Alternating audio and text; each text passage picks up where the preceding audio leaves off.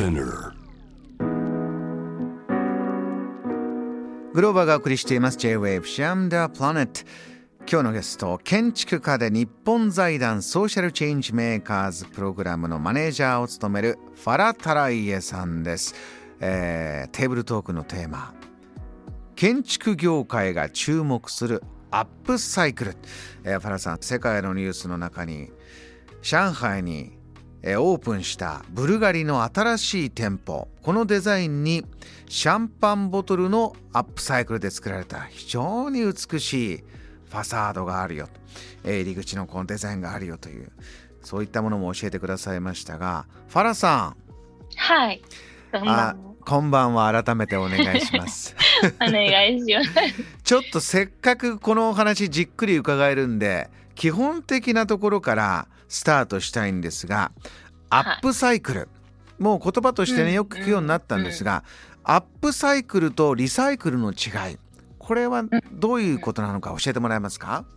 えっとですね、あの、アップサイクル、もともとリサイクリングプロセスが3つありまして、アップサイクル、リサイクルとダウンサイクルっていうんですけど、アップサイクルっていうのが、あの、もともと元にある材料、あの、資源より元にあったものより価値観があるものを作るっていうことなんです。うん。例えなんですけど、あのー壊れてる、私たちが昔ちょっと、私たちニューノームデザインのもともとアップサイクルっていうサステナブル建築ってそういうのも含めてるから、昔にあった扉、使われない扉でテーブルを作ったりしてたんですね、プロジェクトに。うん。それはアップサイクルっていう。ん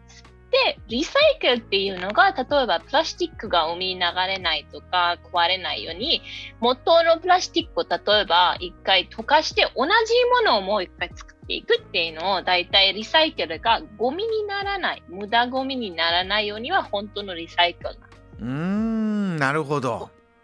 で、ダウンサイクルっていうのが、元よりちょっと価値観が低いものでも、でも使えるものにしますっていうのがダウンサイクルっていうんです。例えなんですけど、多分結構ダウンサイクルって普通にみんなやってると思いますけど、私のお母さん子供だった時に、この子供の T シャツってみんな大きくなると使えないんじゃないですか。はい古くなって。それをちっちゃい四角できて、それであのテーブル拭いたり、あのあれ そうです。ダウンサイクルっていうんです。うーんもうボロボロに破れちゃったやつはもうしょうがないからもっと破って ねじゃあ靴磨こうかとか。ああそうかそういう生活術っていうのはあれははい。ダウンサイクルか。じゃあですねもう一回戻りますけれども建築の世界で今注目されているアップサイクル元よりうん。高い価値のものを作るんだ。作っていくんだ。はこういうトレンドがあるということなんですが、えーね、ファラさんもニューノームデザイン、えーじご自身で設立された会社はこのプロジェクトあのこのコンセプトは大きくある。今、えーお聞きの方よかったらジャム・ザ・プラネットのツイッターにですね今アップサイクルされたアイテムであふれるファラさんのお家という写真いただいたの2つ3つ載っけてるんですけれども例えばこの綺麗なこれこたつですかね。うなんか美しい木目。木のね幹がそのまま見えてくるような。うん。ピカピカのテーブルもありますけどこれもアップサイクル。えーっとですね、アップサイクル、うちですね、そもそもニューノームデザインでダウンサイクル信じてないんです。ゴミになるかも役立つものになるかって私としては価値観がある。別に捨てるものか逆に使えるものになったらそれでもダウンサイクルじゃなくて私にとしてはもうアップサイクルです。価値観があるものになる。で、それを、そうです。で、このテーブルはもともと私たちがちょっと家がちょっと古い家なので壁も土壁だしあと結構私たちそんなすごいエアコンとかも使わないつもりだったので断熱もすごい少ない家なのでじゃあこたつを作りましょうっていう話があったんですね。でも元の古い家なので結構広いんです。今の最近のその 900×900 こたつって全然使い道にならない。最近の家のために作られてる。で探してみてたら結構350歳ぐらいの木を昔伐採伐採簡単にしてたんです。今はもうできないんですけど、それを誰が伐採してテーブルを作ってたみたいで、結構低いテーブルなんですけど、でももともとお茶とかみたいなコーヒーテーブルの扱い方だったんですけど、じゃあ私、あの、もう使えないので、すごい重いんです。100, 100キロぐらいするんです。ずっしり大きな、樹齢でも350年からのそういう、まあ、古い大きなテーブルがあったんだ。そうです。1400かけ、厚み、この板の厚みが80、80ミリぐらいある、8センチぐらいあるんです。すっごい大きな木なんです。これを処分したいっていうのがあって、私たちもいや、それがもったいないので、じゃあ私たちがこれをどうかあのこたつにしますっていう。全然 こたつ作りました。